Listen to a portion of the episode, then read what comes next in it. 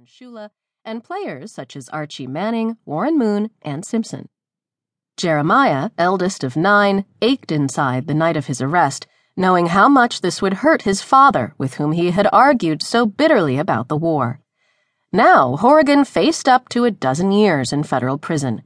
Even if he got just a year or two, he understood it meant his father would die while he was in prison. Lord, how could he have let it end this way? A call to action, hiding in the old post office attic. Horrigan graduated from Canisius High School in 1968, in the same class with Tim Russert, future Washington bureau chief of NBC News, and Anthony Yerkovich, future creator of Miami Vice. Three weeks before their commencement, anti war activists in Catonsville, Maryland burned draft records with homemade napalm. Horrigan enrolled at Fordham, where he eventually found himself drawn to a subculture of the American anti war movement known in the newspapers as the Catholic left. He began to spend time at a church rectory in the Bronx, not far from campus, where war resistors took inspiration from the so called Catonsville Nine. The Nine included Catholic clergy, notably brothers Daniel and Philip Berrigan, later styled as rebel priests on the cover of Time. Daniel was a Jesuit, Philip a Josephite. Their trial was national news, so were their convictions. And their brazen act of civil disobedience gave rise to a national escalation of anti war marches, sit ins, and flaming draft cards. Horrigan dropped out of Fordham after his sophomore year to throw himself into the movement.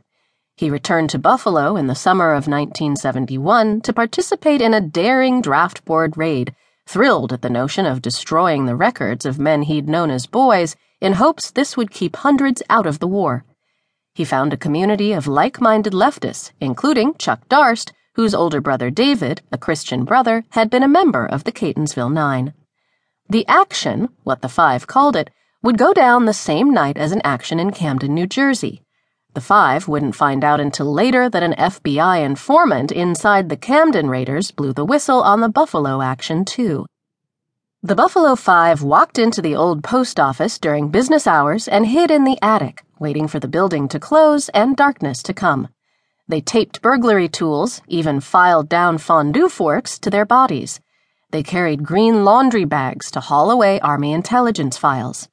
And they had a pair of inflatable kiddie pools for filling with black fabric dye to obliterate any draft records they couldn't shred by hand. The men stripped down to t shirts and tidy whities, the women to t shirts and shorts. This was not solely because of the hours they'd spend in an attic sweatbox.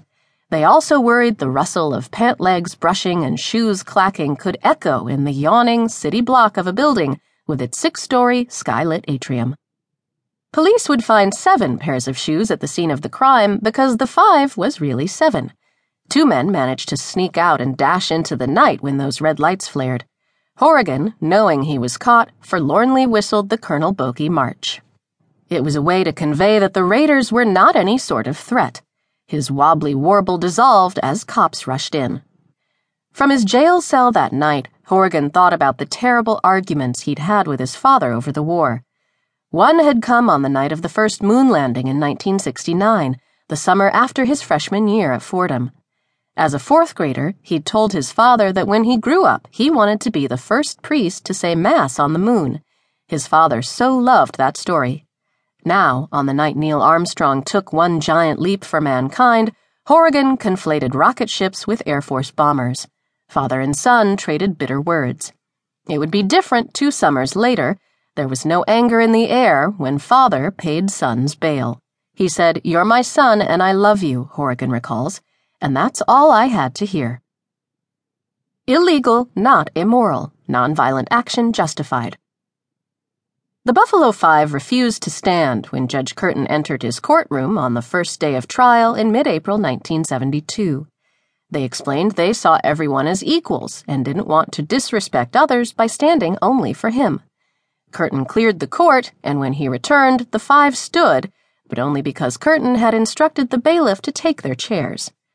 That set the tone for a remarkable nine days during which the Buffalo Five argued they'd acted to prevent crime, not commit one.